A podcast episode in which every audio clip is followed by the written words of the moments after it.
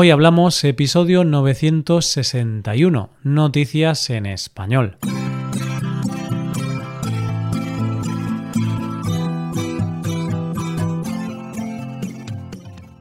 Bienvenido a Hoy Hablamos, el podcast para aprender español cada día. Ya lo sabes, publicamos nuestro podcast de lunes a viernes. En nuestra web tenemos contenido extra relacionado con este episodio. Puedes ver la transcripción completa y una hoja de trabajo con explicaciones y ejercicios que te ayudarán a practicar el vocabulario de este episodio.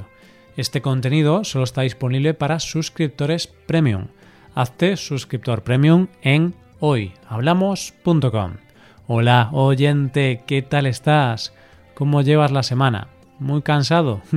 Yo no sé a ti, pero a mí me pasa que muchas veces cuando se acerca el final de la semana y llevo muchas horas trabajando, es como si mi mente estuviera muy cansada y necesito parar y desconectar un rato, aunque sean solo 10 minutos. Si tú también necesitas parar un rato, ¿qué te parece si escuchas las noticias de hoy para relajarte? En primer lugar, hablaremos de una iniciativa española que tiñó España de rojo. Después conoceremos la historia de una pantera negra y en último lugar conoceremos la persecución policial más lenta del mundo. Hoy hablamos de noticias en español.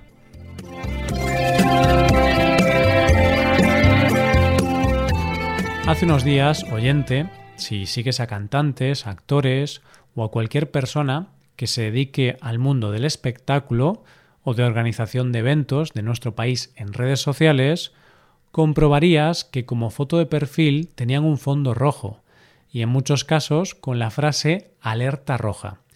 Puede que al ver esto te preguntaras el por qué y la respuesta es de lo que vamos a hablar en nuestra primera noticia de hoy.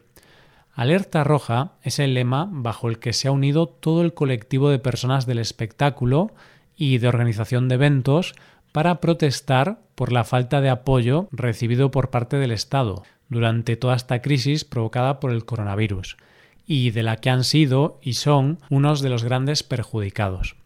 Esta iniciativa ha sido impulsada por el MUTE, o lo que es lo mismo, Movilización Unida de Trabajadores del Espectáculo y ha consistido en movilizaciones por diferentes ciudades de España, en concreto 28, donde los trabajadores de este sector han salido a la calle de forma ordenada y respetando las medidas de seguridad y de distanciamiento social, llevando como símbolo de su protesta flight cases, o más conocidas por el resto de nosotros como esas cajas negras enormes con ruedas que vemos en los conciertos y que sirven para transportar material.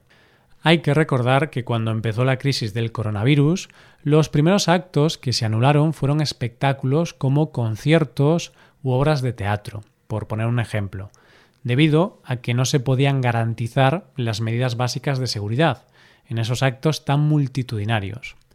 Tanto estos eventos como las salas de concierto y demás se mantuvieron cerrados, como todos los demás establecimientos de este país, y cuando nuestro país empezó con su proceso de desescalada, ese tipo de espectáculos fueron de los últimos en poder realizarse, y todavía muchos de esos negocios asociados a este sector no han podido abrir al ser considerados ocio nocturno.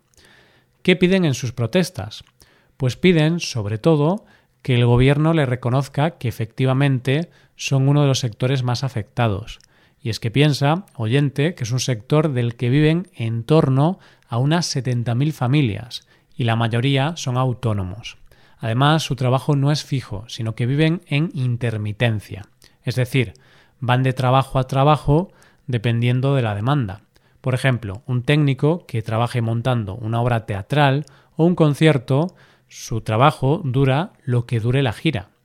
Además, este sector pide principalmente que se reabra la agenda cultural, eso sí, como no podía ser de otra manera, respetando las limitaciones de aforo y todas las medidas necesarias para garantizar la seguridad de artistas, técnicos y público.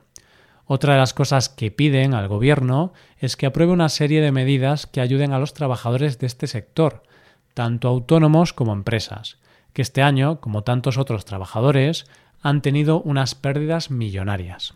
Este movimiento recalca que un país siempre debe apoyar su cultura, porque nuestra cultura forma parte de nosotros. Y hay que tener en cuenta que cuando se cancela un concierto de un gran artista, no vale decir, no pasa nada, que ese artista gana mucho dinero, porque detrás de él hay muchas personas desconocidas, con un sueldo muy normal, trabajando para que ese artista brille y todos lo podamos disfrutar. Así que apoyemos la cultura, porque sin cultura no tenemos nada. Vamos con la segunda noticia. Hay noticias que cuando las lees piensas, esto debe ser un error, porque hay algo que no cuadra en lo que se está contando. Y yo tengo que decirte que cuando leí por primera vez la noticia a la que hace referencia nuestro segundo tema de hoy, pensé que le había publicado un periódico de humor y que era una broma.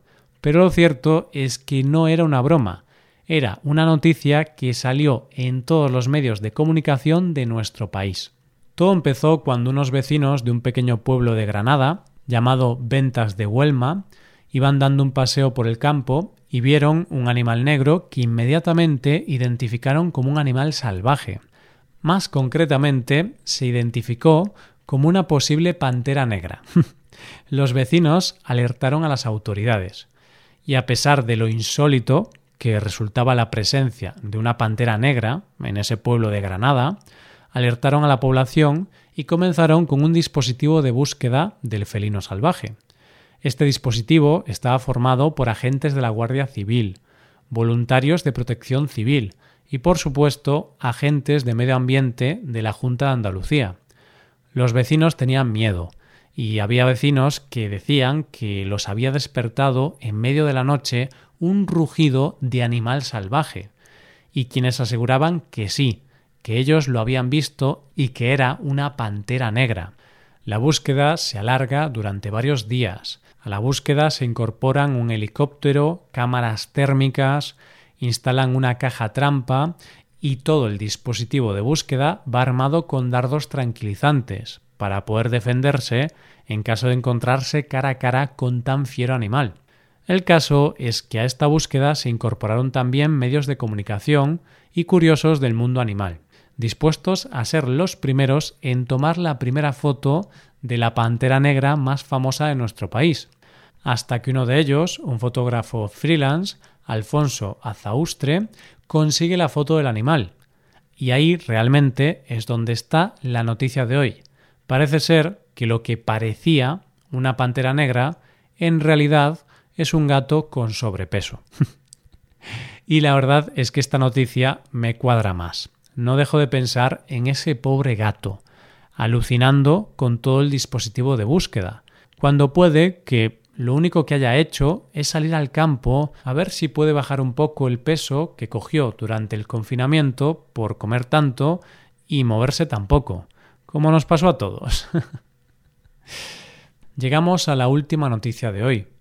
Muchas veces pienso que la policía de todo el mundo, sobre todo los que trabajan por la noche, deben de ver historias de todo tipo, historias y situaciones de mucho peligro, situaciones divertidas, situaciones o historias emocionantes e incluso situaciones muy surrealistas.